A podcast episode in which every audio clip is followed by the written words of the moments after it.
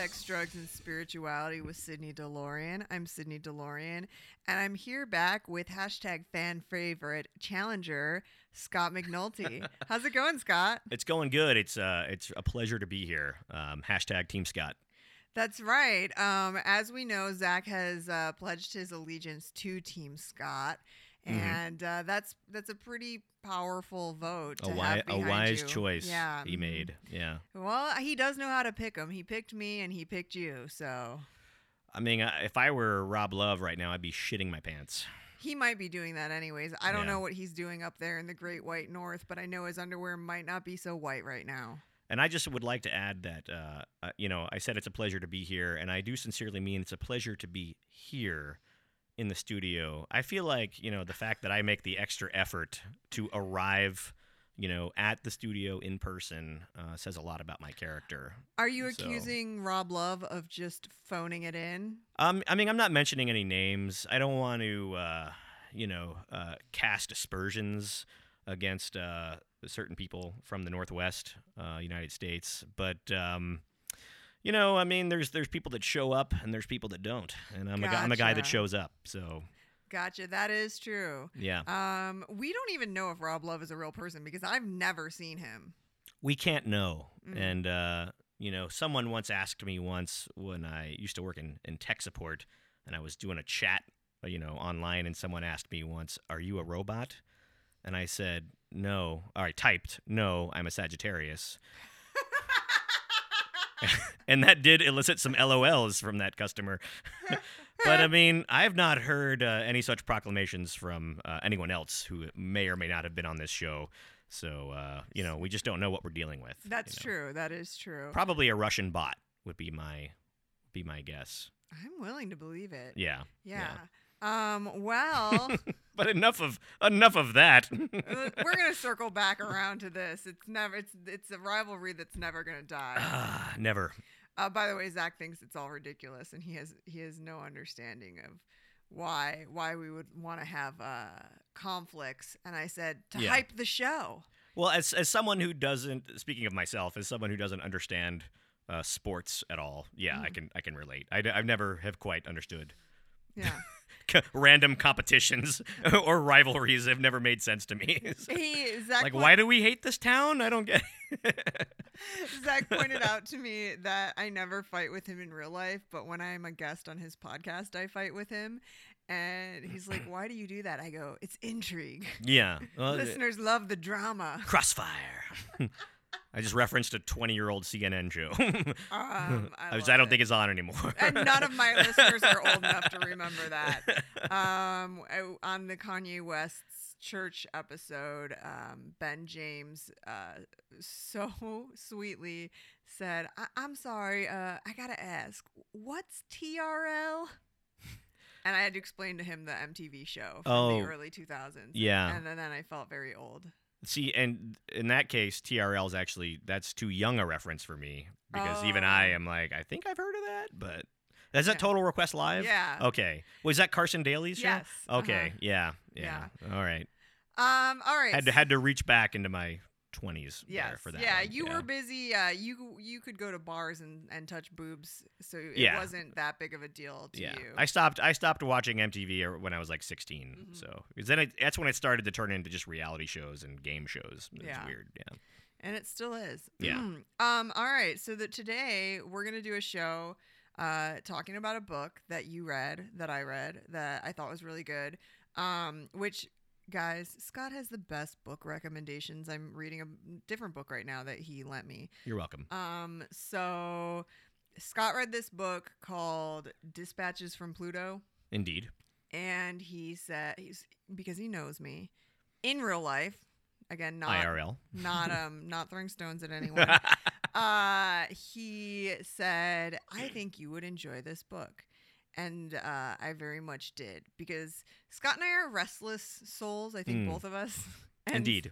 and so um we read a lot about uh people who travel or pe- di- like different ways of life or living because then you can have that fantasy like oh could i could i move to this place and live this way or Yeah, it's it's nice to read about places that you uh, might want to go to, or I find it's nice to read about places that I never will or want to go to, Mhm. just to confirm that I don't want to go there. yeah it's Yeah. that's that's how i know that i don't ever need to go to burning man Yes. um and uh, when we talk about burning man people who are burners that was in quotes Yeah. because i can't treat it like a real thing Yeah. they are the type of person who think oh if you don't like it or aren't aren't interested in it it's because you don't really understand and if i keep explaining it to you Hmm. then you will want to go. To which I say, I have read, I read a whole book about a guy's experience with Burning Man. I also went to art school for 14 years where the whole department shuts down every year for Burning Man because half the staff is there. Oh God. Like, I understand Burning Man thoroughly, and I've read enough to know not for me. But then people just keep going. That's my. Uh, I have the same problem with people who smoke weed. Like Oh you, my- you are not like basically if you're talking to someone who's a weed enthusiast, you're not they. You're not allowed to not like weed. They're just like, oh no, you, you just haven't had the right strain. How many times have I heard that in my life? Yeah, and you're like, I don't. How many unpleasant experiences do I have to have until you will accept that there isn't a strain out there that I want? Yeah, I just don't like it, dude. It's not for me. I love how like uh God bless alcoholics. Like they Mhm. they're not like you, you can say to an alcoholic or anyone that just drinks be like, "Yeah, I just don't like tequila, whatever." And they're like, "Yeah, that's fine." Or like Yeah. You know what I mean? Like because there's other things to drink, right? You know, Yeah. you can be like, "Oh, yeah, I- I'm not a big beer fan." Like, "Oh, yeah, that's that's cool. Yeah, I just you drink spirits or whatever." You know, but with weed, it's like, "No, man. you got to like weed." and I'm like, "No, I don't. I don't like it. I don't- like what it does to me." Uh and that's and, and I've eaten it, I've smoked it, I've vaped it. You've done all the it. I've done all the its. Not for you. I mean, not for me. It's not my drug of choice. Yeah. By any means. I don't I don't I don't care for it. Yeah, I don't. I'm gonna get my weed card at the end of this month. Um, but that's for medical reasons. Yeah, and I should say that I'm fully for, I'm 100% for the legalization of Yeah. it. I think it's ridiculous that it is an illegal substance. It's just not for me. Yeah, no, I get it. Look, Yeah. I, I don't particularly like being high, um, because I have. Uh, if anyone listens to Decency with DeLorean, they know that I have some medical problems and I need surgery, and so I have some pain issues, Hmm. and um, I don't particularly like being high on weed, but um, I it's more tolerable for managing pain uh, for me than opiates. Those I find Yeah. like pretty unpleasant. So um, because we have medical weed here, I'm like maybe Yeah. I'll go get my weed card before I have surgery. Um, because I did that before when I had Crohn's disease surgery. Um, just to be like, uh, instead of taking opiates, I can do this while I recover. I don't fucking know. Um, but then people think I'll, I'm cool because I got my weed card. Oh, you're cool. Oh yeah, totally. Well, also, I mean, you're cool because, you know, you're here in the studio. That's- that, I- that's what makes someone really cool. Is being here. in people the that studio, show up. you Yeah. know, so. Um. Okay. So reading books about places. Yeah, so uh, I should we should also mention the author of said tome is Richard Grant. Um, if you haven't had a chance to read any of Richard Grant's work, uh, he has I think five published books, all nonfiction. Uh, all are concerned with uh, with travel. He's what I would classify as a travel writer, I guess, but not in the sense of like writing travel books on here's things to see in Cambodia. Like he actually immerses himself uh, in these worlds and uh, and does quite a few uh, dangerous and highly questionable activities in certain areas. Uh, but for this book that we're talking about, he actually moved himself. He's an English lad.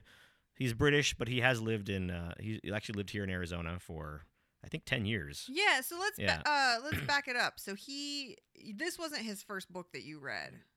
Uh, correct. Yeah, it's it's his latest book actually. So, um. yeah. So he's a travel would you say journalist? I He's, don't. he's a journal. He's a travel journalist. Yeah. And so you have read other books of his, and when he writes his books, he goes and he lives somewhere for like six months or Correct. whatever. Yeah. Um, and yeah, he's English and has a history of living here because his girlfriend's from Tucson. Yes. Um, and then where where where are the other places he's written about before he wrote about Mississippi? Uh, he spent, uh, I think, close to a year living in the Sierra Madre region of Mexico, which encompasses actually three Mexican states. It's uh, it's a very very dangerous part of Mexico.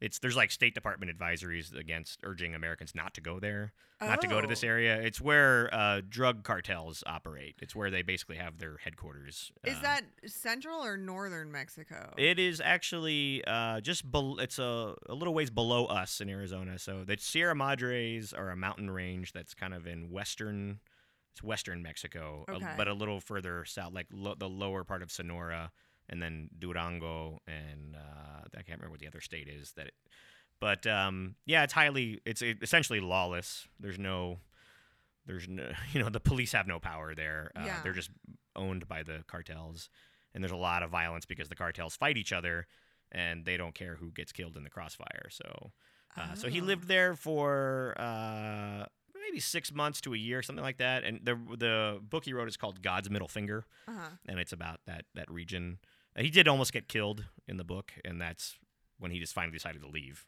uh, did his girlfriend live there with him? no Okay. uh, but i think he was with his girlfriend at the time who was living in tucson which is where he was living you know Yeah. so um, Well, I'll have to read that one. Yeah, and then Um, he wrote a book about. Um, he lived in East. Af- he spent a, like three or four months in East Africa, Mhm. uh, and he wrote a book called Crazy River there. And uh, it was in Rwanda just after the genocide that happened there, and he was in Burundi and uh, another country I don't recall. But Okay, so he is used to different ways of living and not having like basically a cush life, right? yeah, he's done a lot of sleeping outside and you Yeah. know uh, like war reporting stuff like that. He he does any kind of any kind of reporting that like you know puts someone in a in dangerous situations. So. Okay, which is that's a good explanation because like certain people have like a level of comfort that they don't like to step outside of, Yeah. but like he has a pretty open comfort level.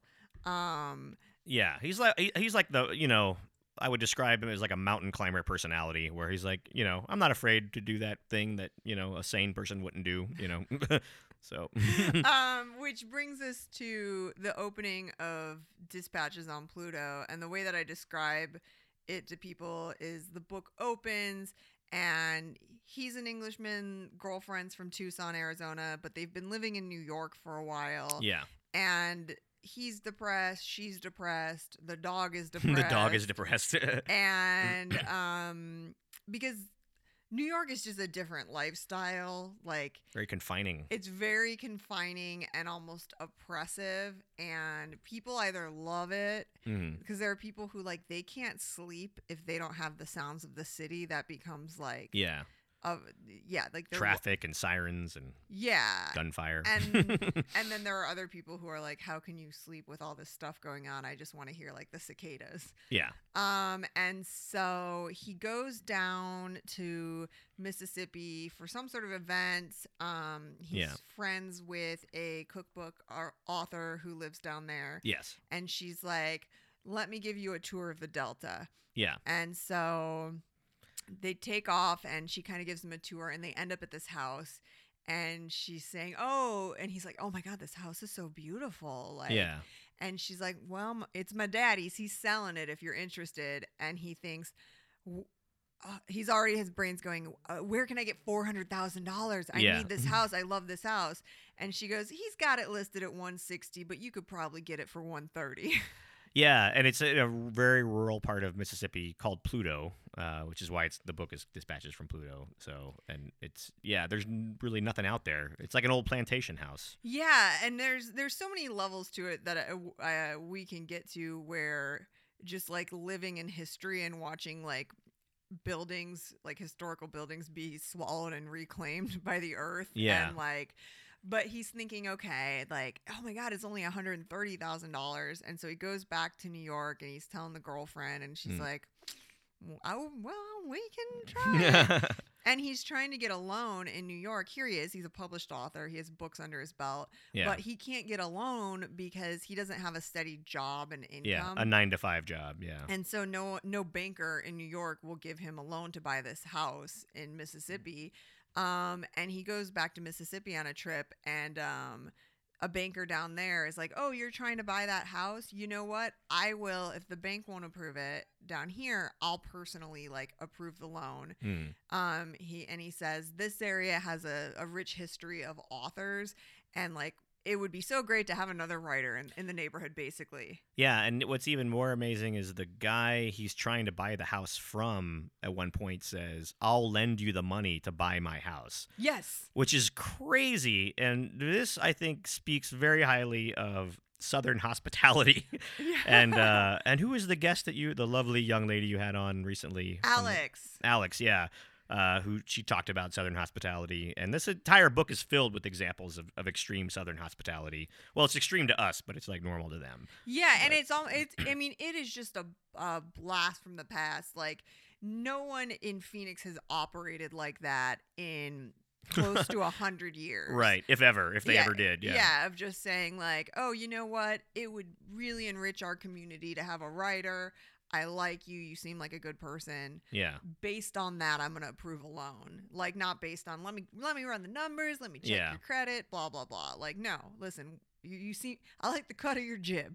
yeah, exactly. Um, so they get the house and they move from New York City to rural, rural Mississippi, and it's a bit of both a culture shock and a uh, a landscape shock because it's it's exceptionally verdant down there in Mississippi. Everything grows all the time. Yes. Uh and I think well, first of all, what was the deal where like someone came by to cut the lawn and was like, "We're going to cut your lawn until you get settled in or whatever." Oh yeah, it was like one of his neighbors like just hired a guy to go and and and mow his grass for him for like 3 months or something. He basically prepaid Mhm. and and that was just like a gift from, you know, a then unknown neighbor. Be like, "Oh no, we're just to cut your lawn for you." Yeah, welcome yeah. to the neighborhood. Yeah, so we're Um, talking this is a huge amount of land too. Like this is, you know, it's it's a big it's a big yard. Yeah, they have uh I forget how many acres it was, but it's like marked off by like the stream here and the yeah. whatever there. the Um, bayou.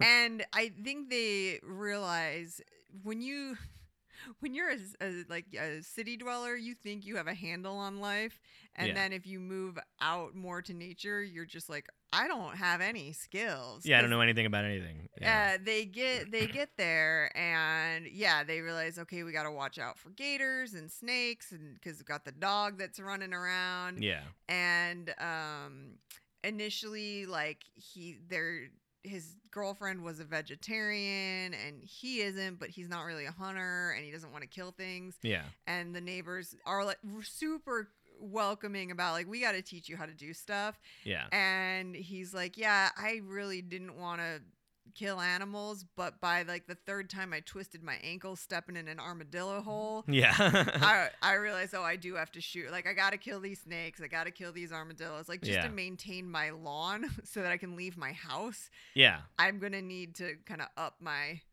toughness or my skills. Yeah. And the I the the part of the book that stuck with me the most that I made quite an impression on me was the the part where he actually, you know, learns how to hunt Mhm. and then goes out and eventually kills a deer and then, you know, he and his wife, you know, cook and eat it. And uh, I thought it was because, you know, I, I've hunted one time in my life uh, when I was 17. My stepdad, who was a big hunter, was like, you know, do you want to come elk hunting with me?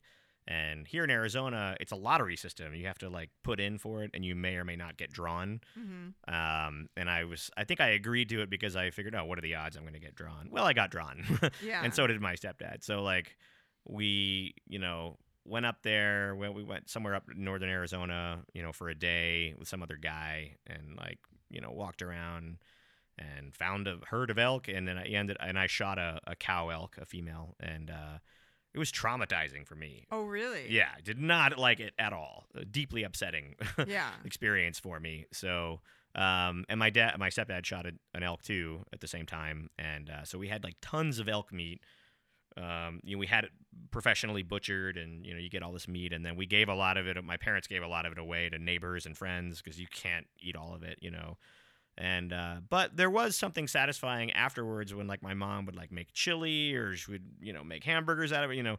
And it's like wow, you know, like we provided this meat. Like we didn't have to go to the store. You know what I mean? Like Yeah. we, you know, and and uh, so when Richard Grant describes, you know, shooting a deer and his neighbor who taught him how to hunt is there and he and he he can tell by the the size of the deer like how old she is and that she probably had several litters of you know fawns does whatever Yeah. she had children you know she's lived basically lived a really healthy life she's like been running around eating all this you know vegetation natural vegetation in other words wasn't raised like in a feedlot you Mhm. know essentially a captive tortured animal which is how we raise a lot of meat in this country which is awful you know and uh, it's like well what's worse you know so and I, and it made me I, I i actually said to you a while back before you read the book I was like yeah I think I may have to learn how to hunt again yeah. Well, the interesting thing about this, um, I mean, there's so many different lessons in this book, but one of the things is the developing relationship between themselves and food. So his Yeah. girlfriend's always had a green thumb, but now they live in a food desert, so they have to garden and maintain their garden to have food, and they need to learn how to can and freeze and whatever. Yeah. And that's the same situation with meat because there's no grocery stores around. Like Yeah. within 50 miles, all you're gonna get is maybe a barber shop that sells Fritos. So like yeah he so he, the hunting is necessary number one to maintain wildlife population but also to like not starve to death yeah and when you think about eating meat, um, and we can take this back. Har- I believe Hare Krishnas don't eat meat at all, Mhm. but one of their deals is like you want to eat food that has good karma, and you they don't really do restaurants because like it's not being cooked with like love. It's Yeah, being cooked it- with capitalism right and i i think that that sort of karmic you know i don't know woo woo about meat goes through to like the the manufacturing right like Hmm. Science can tell you that like a wild deer is healthier to eat than like a factory farmed cow but Yeah. also you don't have to be scientifically minded to just go it's got to have better karma. It's got to be better for you and more nourishing for your body yeah. to eat something that has been happy yeah. than to eat something that has been scared. Yeah. Like and that is like one of the most hippy dippy things that I've ever said. But like, no, I believe it 100 percent yeah, if you if you ha- eat something that has been tortured and had a terrible life, yeah there's no way that that can nourish your body the same way that something that has been like happy and healthy and been, you know, integrated into the ecosystem. yeah That's got to be much more nourishing for you. And Yeah. so that's part of what him and his girlfriend discover because she, you know, ends up eating meat again yeah um and you know they they build a different relationship to food than i would say 90% of people in america have oh yeah yeah um including myself i can't fucking garden like Yeah, i can't no, I've never grown anything in my life I cannot feed It's a pear. myself from the earth in any way, Yeah. right? I go to Sprouts every day. yeah so um so yeah that's very interesting and and on top of that then there's the social aspect right of hunting yeah where the opening of each season like uh, it's a know, big event it's yeah. a big event and and the ladies go out together and the men go out together and they hunt and like I assume that if they had not done that, they wouldn't have been as accepted into society as they Right. were. Yeah, I think it was key for them to engage in those social rituals that Mhm. the way they did, and that it, they, you know, it's kind of a way of returning the the courtesies that they were shown when upon their arrival. You know, is like if they just shut themselves in their house and be like, well, we're not going to integrate with with the society. You know, we're going to look down on you as a bunch of hillbillies and rednecks. You know, oh, I hope I use those terms correctly. Alex will challenge me. I, But- my, my notes are in the other room of uh, what the categories yeah, are. but um, but you know they didn't. They were actually very much you know kind of like you know they they were I think a little bit nervous in some areas, but they were like yeah whatever, give it a shot. So I think the Richard Grant and his girlfriend had the best attitude to approaching this is these are the people who travel well who Yeah. travel internationally well is instead of coming to the table rigid in your own customs and traditions is that you arrive to wherever you're going with an open mind to follow the lead of the locals Yeah. and like it's something that I think about a lot, especially Zach and I watch a lot of 90 Day Fiance and all the spin-offs. and there's um there's a sh- there's one called The Other Way where people move to other countries to Yeah. be with someone and then they have Before the 90 Days where these people are going overseas to like meet people and see what it's like. And so we're getting to see people going to uh, the Philippines and Thailand, and they're Mhm. like these beautiful places, but they're being told like you didn't eat that pig that my family barbecued that was so rude of you i'm Yeah. devastated or like what do you mean you're not going to eat this hard-boiled egg with the formed duckling inside of it Yeah. and the the americans who don't eat those things are being treated like you are so rude and stuff and like i get it because Yeah. it's disrespecting local cultures and it's something that i feel i've never traveled internationally and i Mm. feel like i would struggle with because like i don't want to eat that fucking pig and i don't Yeah. want to eat that duckling like and Yeah. so um the people i think who travel well are people like richard grant and his girlfriend who are just like listen this is not what we're used to, but we're not going to say that. We're not going to show Yeah. our hesitation. We are going to go along with the people who this is their home. Yeah. Um, and so yeah, they do. I think they do a really good job of that. Yeah, definitely. Uh, and as far as I know, I mean, they still live in Mississippi. They actually stayed there, so um, which is cool because in a, in that in that sense too. Because I've read all of his books up so far. Is this book is very different from his other ones because this wasn't just a travel uh, a journey. He actually moved there. He's like, Mhm. this is, you know, this is my new home, and and I have to make it work. We have to make a go of it, you know. And it's their first time owning a home as well. I think for either one of them. Yeah. So you know, there's a lot at stake. It's their first time living in the in the South, and a lot of first times. you know. Well, and you don't know at the beginning of the book, their first night in this new home, they're covered in mosquito welts. Yeah. And they are they put a mosquito net over their bed in their house that it doesn't it does it's a old plantation home. It doesn't have central air. yeah, And so they're hot and they're all bitten up. And they, he says, we, you know, they're just drinking bourbon on the rocks Yeah. to like help numb the bites so Yeah. they can fall asleep.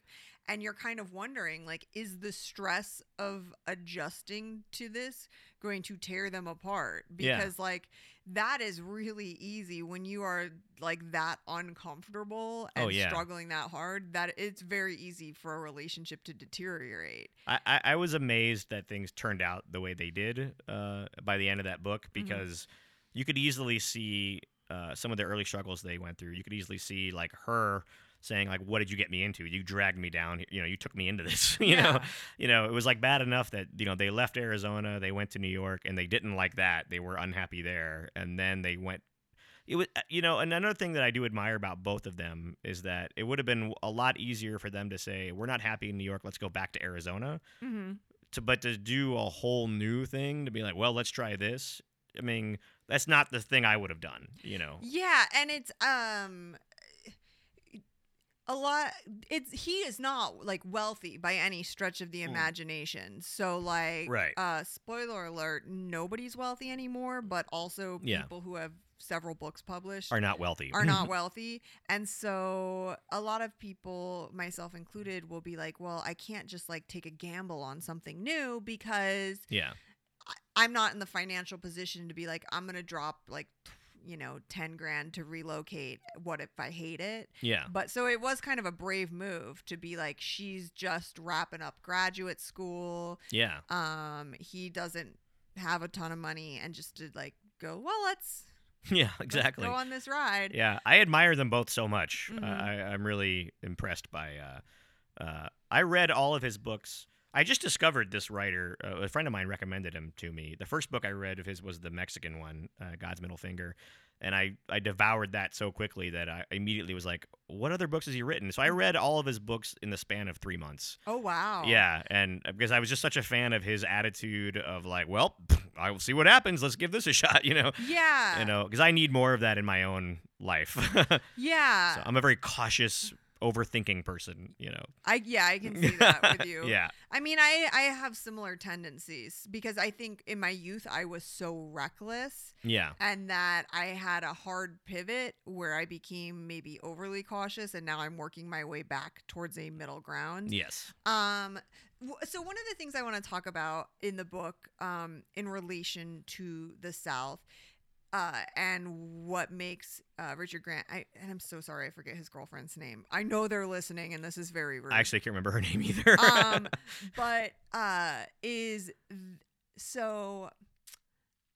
I have a lot of like, I don't know what would per- be perceived. I think in the South as like rude city person tendencies. yeah. Like I don't like to stop and chat. yeah. You ever, are you ever at a grocery store and you see someone you like kind of know? Yeah. Like Yep. and you're just like, is there any way I can get out of here Yep. without talking to? And I've Absolutely. Yeah. all the time. yeah. Me I, too. I pretend I. It's. I mean, I know too many people because I Yeah. work in customer service, you know, in Yeah. Phoenix. But like, yeah, I, and so I'm like rude in that way, where like I don't want to stop and chat with strangers or people who I just like kind of know. And um, they do a really good job of like a guy comes over to be like, "Hey, I'm looking for work." Like, yeah. I do this or that, and he'll spend a couple hours on the porch talking to that guy, getting Yeah. to know him, and then the guy will be like, "Well, you know, whatever, you can come over, have dinner with me and my mom," and like they go, Yeah. and I think I'm a little bit more uh, walled off in Yeah. the city person way. but I- I also think that that's what makes him one. That's kind of his job as a writer. So, Mhm. uh, which I think is also really cool because if you get to the point where he's at, where you're like, I don't have a day job, I just write full time. you c- you kind of can just hang out all day with people, and you sort of have to yeah. because that's where you get your material from. Like that's how he generates, you know, income for himself. Mm-hmm. And and material is like, well, instead of like, you know, we you and I have places a place that we have to be every day, right? It's like I got to be here from and then I my our free time is limited, so we guard it jealously. I am, yeah, I am super rigid about abuse of my free time. yeah, me because too. Because I feel like I'm on somebody else's time too much of my waking hours. right. So I guess that's true is that being social is not only not interrupting with his work, but it's kind of imperative to it. Yeah. But Um, uh, but it's it's kind of one of those chicken egg situations because how does a, a person like that became a writer?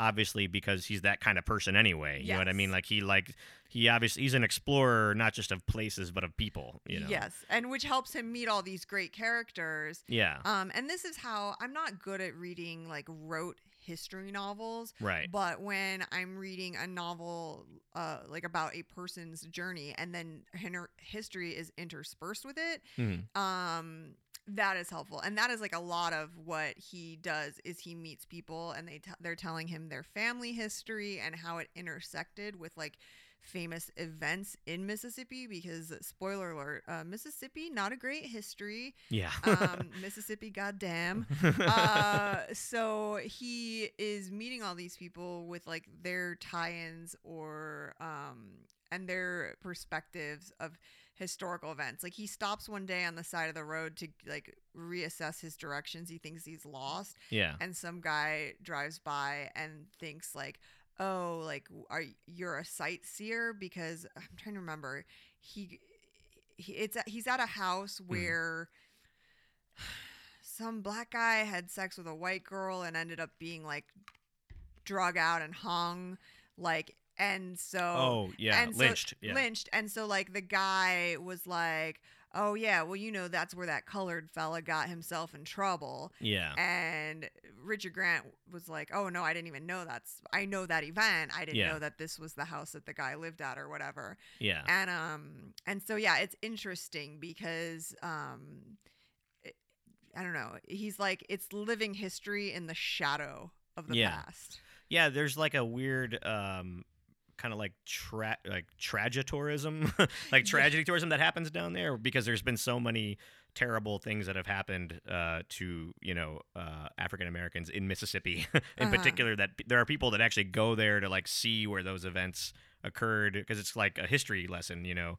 And um, Which is Yeah. weird because okay, if you go anywhere in New England and you go on some fucking founding fathers tours, Yeah. like when I was in Boston a couple months ago, I followed along part of like a walking tour because Boston has this like red brick tour that walks you through some Hmm. historical sites.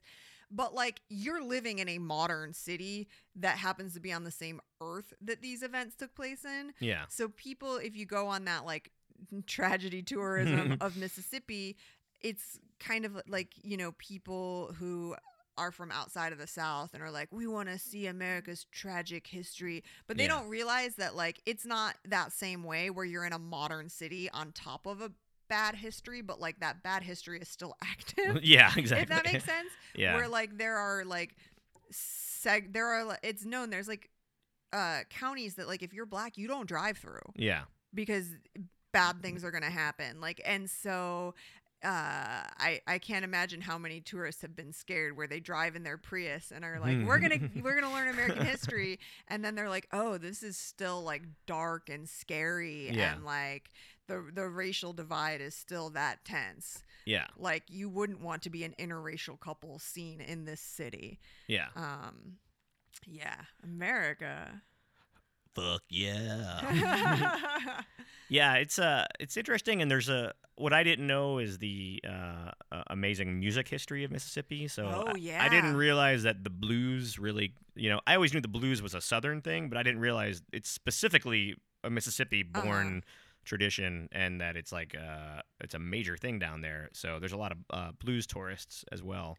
which is really cool. Um, there's he goes to all these like old juke joints, and he comments on how it's sad that like the blues is this living art form, Mm. but um, It's all it- old white men that go there. yeah, yeah. It's not um it's which makes it feel even more touristy, you know? Um Yeah. and then he gets to know some old blues guys and they're all, you know, dying in poverty, which is always sad because Yeah. it's like these people are flying over from England to see these heroes of theirs play and these are people who are destitute. yeah. And that's all I mean, it's just always sad. Yeah. Um, it's I mean, totally, totally different arena, but like professional wrestling and like all these old guys who are like heroes yeah. and they need to get hip and shoulder replacements because they wore them out doing this sport and they're living in poverty and Yeah. you know they'll do crowdfunding and stuff to help pay for like unme- a surgery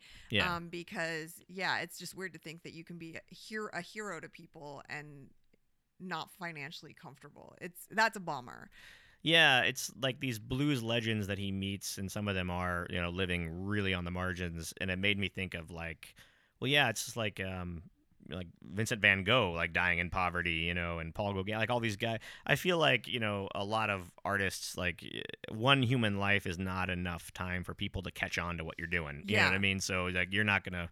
It's not going to end well for you, but your legacy is going to be strong yeah but it's but that's small comfort to someone who's you know living a miserable existence you know in, in old age and illness Yeah, I don't I don't Uh, yeah. like that. But um I guess um oh my gosh. Who's the guy, the actor who owns a blues club out there? Oh morgan freeman Morgan Freeman. yeah he meets morgan freeman while he's Yes. yeah because he's from mississippi i didn't know that either until i read that book and he now lives there. Yeah. And um, he owns a blues club out there. And he ends up, uh, Richard Grant ends up uh, joining the country club that Morgan Freeman golfs at. yeah and they hang out they're kind of they kind of become buddies yeah, and I love that he's like expecting like, oh, it's this like it's a country club, it's going to be super stately, and all these people who are kind of a big deal yeah go there, and he gets there, and it's just like a musty clubhouse with like Yeah. a help yourself bar and some old tables, and it's Morgan Freeman and like some other fi- like you know film investor guy, and he's like, yeah, they're just like normal dudes, like we just kind of hang out, pour Yeah. ourselves some whiskey, and golf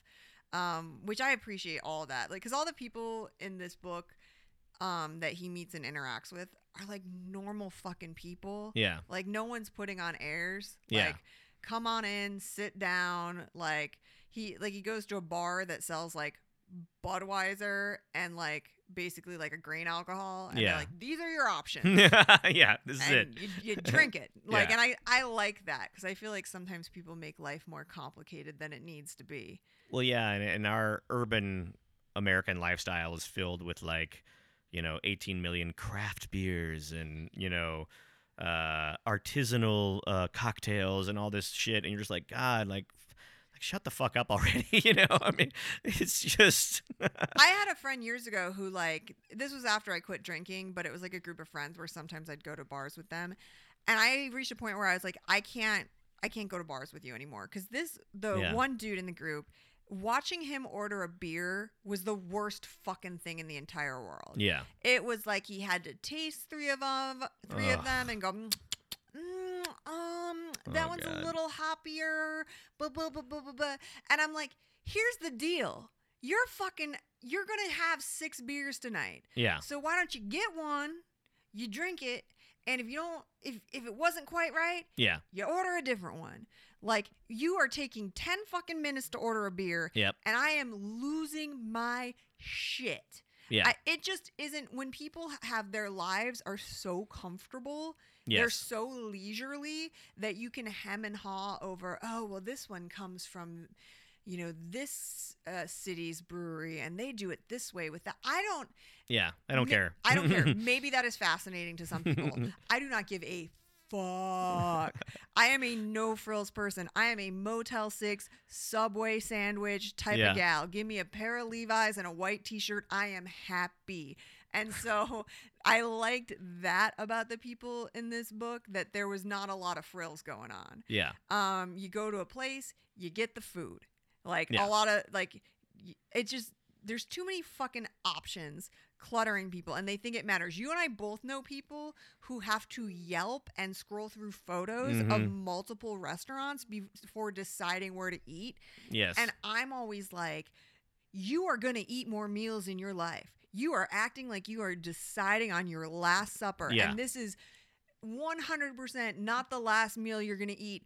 It's probably not the last meal you're going to have today because I know you're doing two dinners. People plan meals as if they're planning their wedding nowadays. you know what I Oh, yes. Yeah, and I'm like, what is your fucking problem, dude? Just eat a. s- This is so. I just came back from Florida. I was visiting my my sister and brother-in-law. Well, really, I was taking a vacation, but they just happened to be there because they are uh, in a good place Uh-huh. financially, and they have, uh, in addition to a lovely home, they have a beach house. Which is uh, on New Smyrna Beach, Florida, uh, shark bite capital of the world, by the way Hey, hey. and um, so I spent five days uh, uh, thereabouts, four days, I guess, uh, at their at their beach house, and it was it was great. Mhm. And uh, I was laying, I was you know sitting in a in a one of them beach chairs out on the beach. What, what, a camping chair or something. Oh, yeah, yeah, yeah. you know, but one that's like low down where your feet are in the water. I You know, think that's called a beach chair. Sure, yeah. And uh, my sister, uh, God bless her, uh, but you know she's a very a very hospitable host, but she also uh, you know she lives a certain lifestyle. Mhm. So she at one point says like I'm gonna go inside and make some sandwiches for the kids because I have nieces, and she's like, Would you like? Do you want a sandwich? And I was like, Oh yeah, sure, yeah, I'd love one, thanks. You know, and she's like, um, What do you want? And I'm like, Whatever you're making. You know, she's like would you like turkey, ham, roast beef? And I'm like, I whatever, turkey's fine. Give me a turkey sandwich. She's like, okay, I have multi-grain bread, I have wheat bread, I have like oat bread, and I'm like, I don't, I don't care. She's like, do you want cheese? And I go, oh yeah, yeah, throw cheese. There's like. You want Swiss cheese? Do you want Havarti? Oh my do you want do you want Munster? I'm not making this. And I finally, I was like, Teresa, just bring me a goddamn sandwich. I don't fucking care. I'm I'm on the beach. I don't fucking care. Yeah, I'm on I'm on Yeah. vacation Yeah. on the beach. My feet are in the Yeah. sand.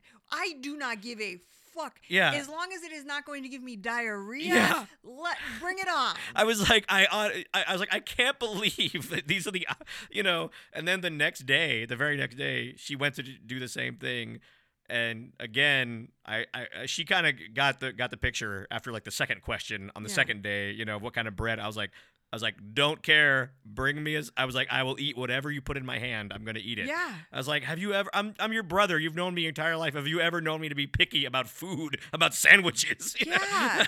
so Oh you my know, gosh. yeah, and uh, but you know, I mean, It's just it's something I think that comes from luxury yes, is having options yes, and uh, like if you okay, if you are re decorating your house Mhm. and you have a ton of money, you got to look at paint samples, you got to Yeah. do this and that, blah, blah, blah. If you don't have any money, you're like, okay, this paint was like $10 because someone got the color mixed and didn't like it. I'll take the green. Like, yeah. you know what I'm saying? It's like this is this is my mama's hand me down couch. Yep. Perfect. Yep. And it just it almost makes life simpler when you don't have as many options. I think they call it the paradox of choice. yeah, exactly. And yeah. so uh, for me, I'm not even like interested in a lot of ways in like all the opportunities that could possibly be. Just give me the sandwich. Yeah. I'm fine. And so I like that the people in this book, it's not like, yeah, it's just, yeah, I'll sit in whatever chair you have. I'll take, you know what I'm saying? Yeah. Um, and so I, I liked that where a lot of the people they interacted with, I was like, yeah, these are my type of people in a way. Yeah. Um, you know, obviously not the racists. Stop, guys. I'm not. Yeah, there's some complications uh, uh, down there in the south, but and uh, it's something that I'm not articulate enough um to like just read the fucking book. But yeah, it is interesting in the way that he grapples with like he's like I'm I'm told that these people are inherently bad, but I'm seeing that they're really good people in this way Mm-hmm. and it's it, shows the complexities of life that Yeah. it's not just like cut and dry. there's an enormous amount. It's a very complex relationship between the races down there, and you can see like how it has evolved over the years and how weird it is, but also how weirdly intimate it is. Um, you know, we tend to think in terms of, uh, well, r- you know, racism, slavery, Jim Crow, all that is obviously bad. So it's just like a like a flat bad, like a like it's Mhm. opaque, you know.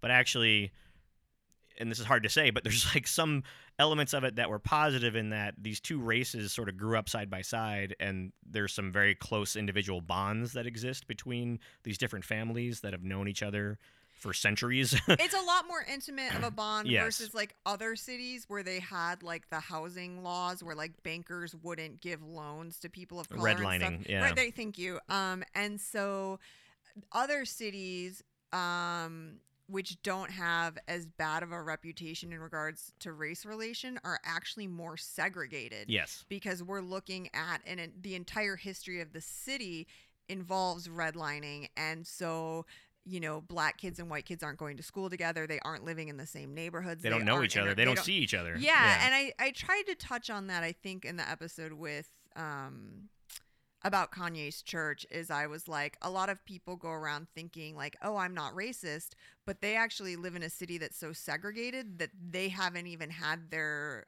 uh, views of race challenged right. because they don't even inter- interact with people of color Yeah. um and so the the what he learns uh, living in Mississippi is like allegedly this is the most racist state and um that is probably true but also the races are interacting more than he's used to seeing on a daily basis. Yeah. Yeah, constantly. And it made me think of my time living in Chicago is a very uh, probably the most racially divided city in America. I mean, it's like cut and dry. The north side is white, the south side is black, the west side is Latino, and that Mhm. is it. Like there's the east side is the lake, so there is no east side.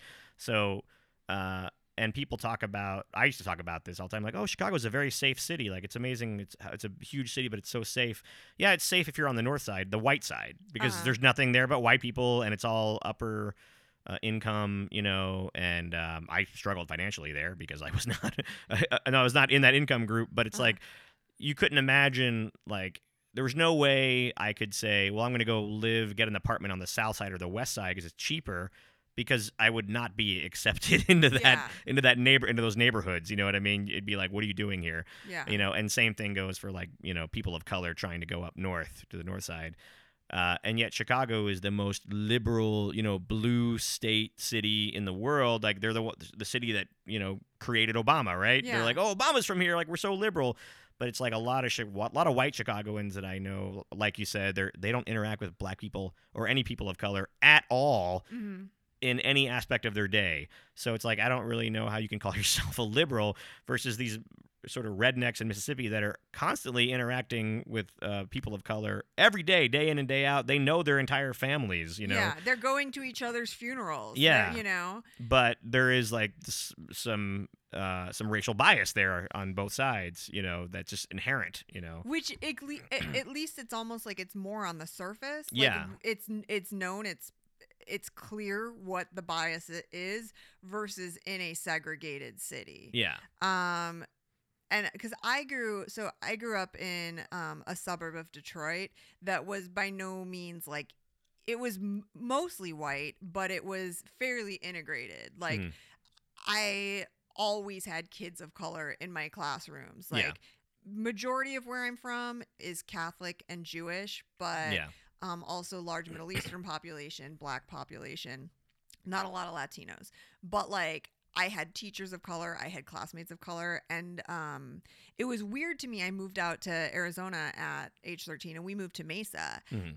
and I swear to God, I didn't see like another black person yeah. except for my stepdad Yeah. for 10 years. yeah. I mean, th- that's just, and it's, it was really weird for me to get used to. And um, I was just thinking, like, it's, it's weird that even me at 13, I was like, it's, I would tell my friends back home in Michigan, I'm like, yeah, it's weird. Like, I know I'm white, but it's almost like unsettling how, seg- how segregated this city Yeah. is. And it's, uh, it's, it's just weird. So yeah, I, th- I think, um, I don't know. I learned, I learned a lot about race relations in the South from this book, and that it's a more complex portrait from you know what an outsider liberal would be yelling, yeah. um, because nothing is what it is at face value. Um, Yeah. and so um, that was interesting. I'm trying to think of other things that I learned uh, along the way in this book about lifestyle, because of course every time I read something like this, I think like, oh, could I do that? Mm, yeah. um, when my friend, my, I have a friend who lived in Japan for two or three years and was a teacher there, and like I would go like, could I go? Could I live that way? Could I do? You know? And so, um, yeah. By the end of this, they're pretty. They're pretty assimilated. They're hunting. They're growing. yeah. Uh, oh, the interesting thing. So she's a librarian. She got her master's, and she's driving like 60 miles each day to go work at a small bookstore. And they had a book reading um, by a gentleman. He was like one of the first people to uh, integrate a college campus. oh. Yeah. And so I'm, and I'm sorry, I forgot his name. So it's So did it- I. it's interesting because they're meeting these people that are like living history, like as a reminder for people who think we're in a post-racial world. yeah. uh, the fact that like the, these people who like you know riot, federal riot police had to go on a college campus to prevent you know violence when the first black person stepped on campus. Oh yeah, This but he's a on. He's alive. He's on book tours. yeah, and he's but he's also a major Republican too, which was Yeah. weird. That yeah, so the story is always weirder than everything is more complicated than you think it is. You know, yeah, here's this guy like first black man to go to this college, and you'd think. I mean, Richard Grant actually says in the book, he's like, yeah, I thought this guy was going to be like a total, you know, progressive Democrat. He's like, no, like total, total red state Republican. You know, Yeah. it's just like you just don't know, man. It's it's everything is is complicated. And there's some like wild, like local crime cases he follows. Oh yeah, yeah. the Um, weird crimes that occur, the weird feuds, these weird southern feuds that happen down there are bizarre to the point where I, I can't describe them.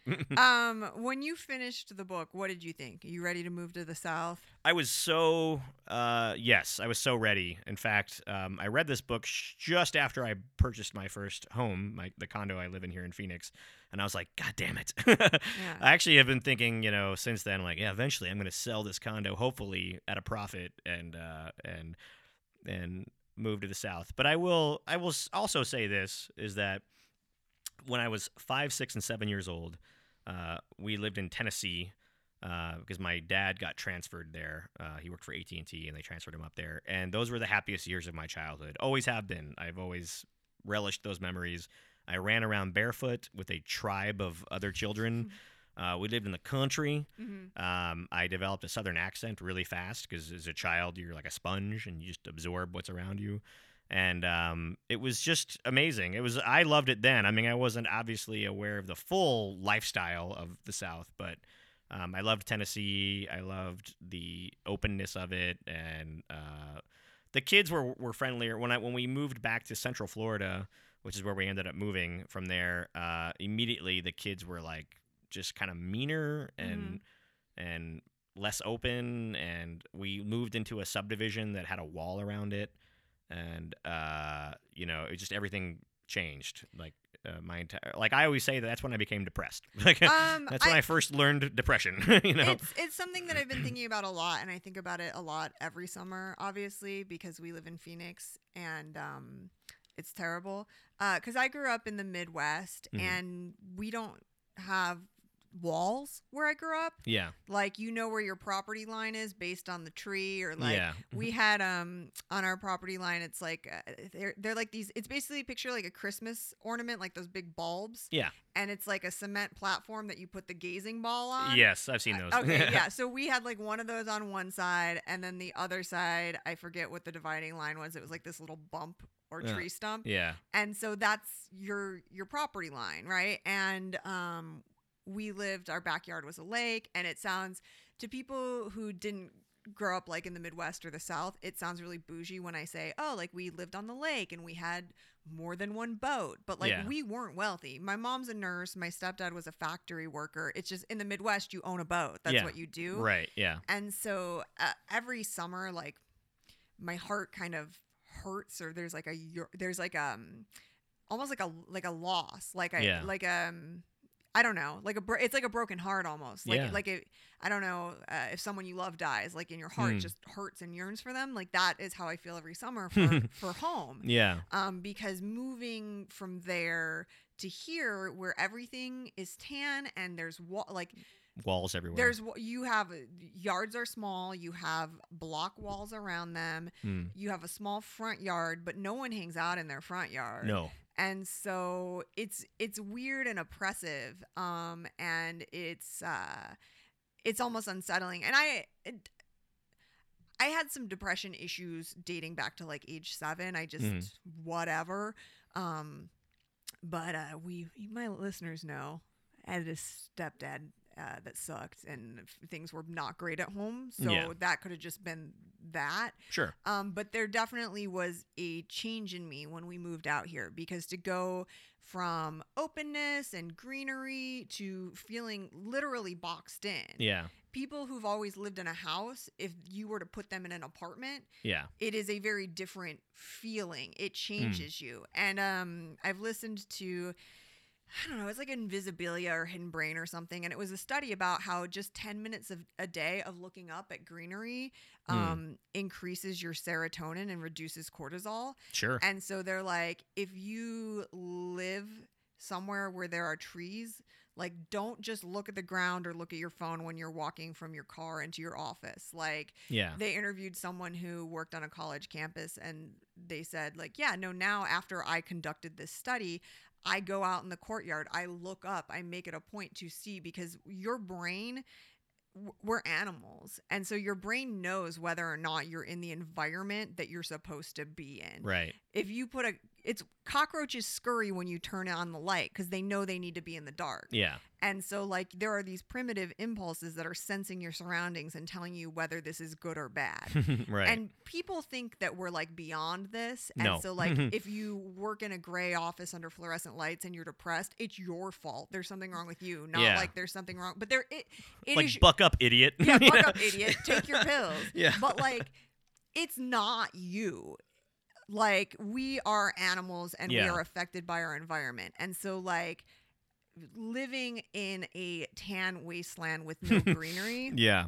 Um, I've even like looked at lots of property in like northern areas of Arizona to be like which northern because there are places in Arizona with mountains and greenery and, greenery, it yeah. snows and be like could I afford to buy a plot of land Yeah. like to develop later just because I need to figure out my life so that you know by the age of 40 I'm somewhere green Mm. because I it it would genuinely like affect my mental state to a degree that would be like if I stay in Arizona I'm probably going to die at 60 and if I go somewhere green I might make it to 80 like I Yeah. I honestly feel like my longevity would be affected by moving uh, somewhere where I could be around nature more. Um, Yeah. Because it it's just good for you. And so like uh, these tales of people interacting with the earth and making their own food and like whatever, I'm like, God, yeah, that that sounds much more healthy to me. Yeah, agreed. Um, even just being in uh, uh, in New Smyrna Beach was great because the ocean obviously is a huge natural force, and um, my uh, my sister, my brother-in-law, uh, like I said, they have a, a it's a beach condo. And then um, my brother-in-law has two sisters, and her and them and their husbands they rented the condo next door. Oh, nice. Yeah, so they were all sitting there, and they have kids, and then my niece, my nieces were all playing together, which is nice because they left me alone because they were all playing with each other. But like one of, uh, so I guess my brother-in-law's brother-in-law, I don't know what you call that guy, but um, he, we call him Mickey, but uh, he um, was, he's a big fisherman, and he was fishing off the beach the whole time we were there. He had like three poles that were kind of like in these PVC pipes on the on the sand, and he was like pulling fish in from the ocean and then taking it inside and like frying it up and then bringing it out on paper plates. Oh my God. so it's like seeing like the fish come out of the water and then being presented to me like 15 minutes later and I'm eating it and it's like this is the best thing I've ever tasted in my life. yeah. Like it was so good, you know. And you just feel like there's a certain I don't know, you, you just feel like like this is normal like this is this is what it's supposed to be like this is this is life you know this is the life cycle.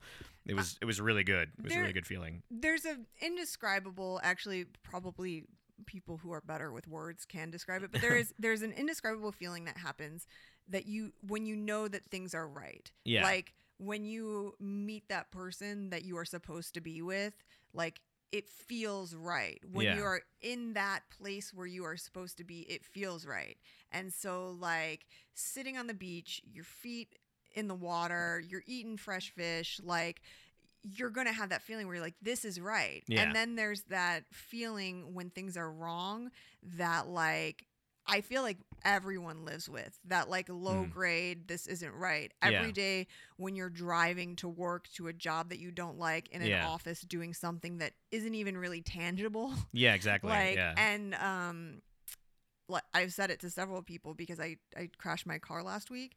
I go, I've been in 3 car accidents in my life where I was at fault Hmm. and all 3 of them were while I was on my way to work.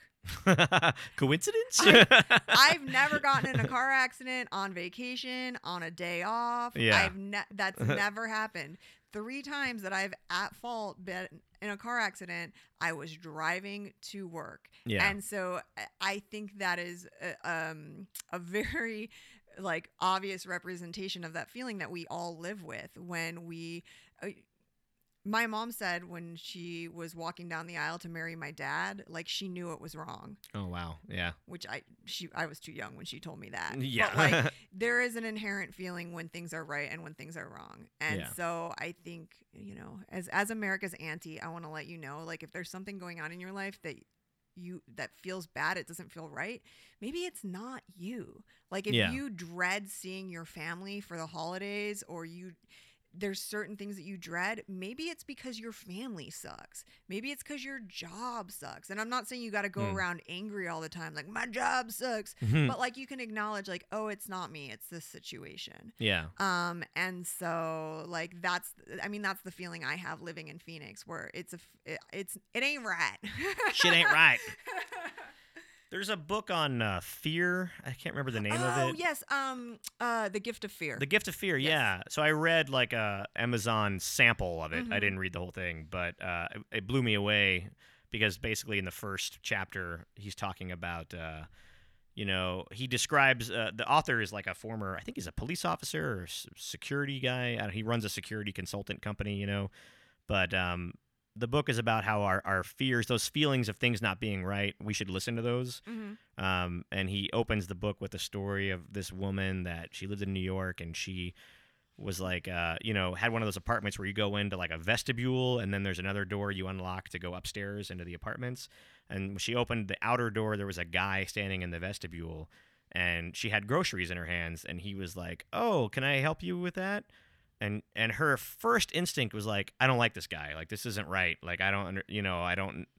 and there was nothing about him physically that said like you know he didn't it's not like he had like some kind of crazy tattoo on his face and was like dripping blood from his mouth you know what i mean just like a normal guy you know what i mean but she just was like uh no and she and her she's like no i don't i don't need your help i'm fine and he's like ah you're one of those ladies that's like too uh you know uh whatever t- you know too independent to accept help from a man like but it's no big deal i can help you with a bag of groceries and the whole time she's just like, uh, so she didn't want to seem rude, so she's like, well, whatever, and gives him the bag, and then of course oh, unlocks the door, and he follows her upstairs. Long story short, she uh, he rapes her, Mhm. uh, and tries to kill her, but she narrowly escapes. So, um, and the whole point of that is like that first instinct where you know something's wrong means it is wrong, Mhm. and you have to listen to that, you know. And and society is uh, constantly telling us just be polite and go with the flow, you know, and work a job you hate and get attacked. you know? yeah and like yeah like if if you have bad feelings they're you and i'm constantly as someone with like a history of mental illness i acknowledge that my feelings are not always correct Yeah. right and so i'm constantly taking my pulse because i don't want to part of my meditation and spiritual practice is like detaching from my reactionary brain Yeah. and acknowledging like that i am not my thoughts i am the one observing my thoughts and and then analyzing whether or analyzing jesus fucking christ or to- analyzing to- either way. to every person who goes, Sydney's really smart. I just said analyzing. I'm a fucking idiot. Um, but um, I'm always analyzing, you know, okay, so you're having this thought, you're having this feeling. Is it valid? Is it accurate? Mhm. Should you act on it? Because those are very different steps. Like Yeah. you can have valid feelings, but don't act on them, you know? Like you can hate your mom, don't punch your mom Yeah. um like just so and every step uh asking yourself like instead of number one doubting yourself which we do a lot especially i think as a woman i doubt myself Mhm.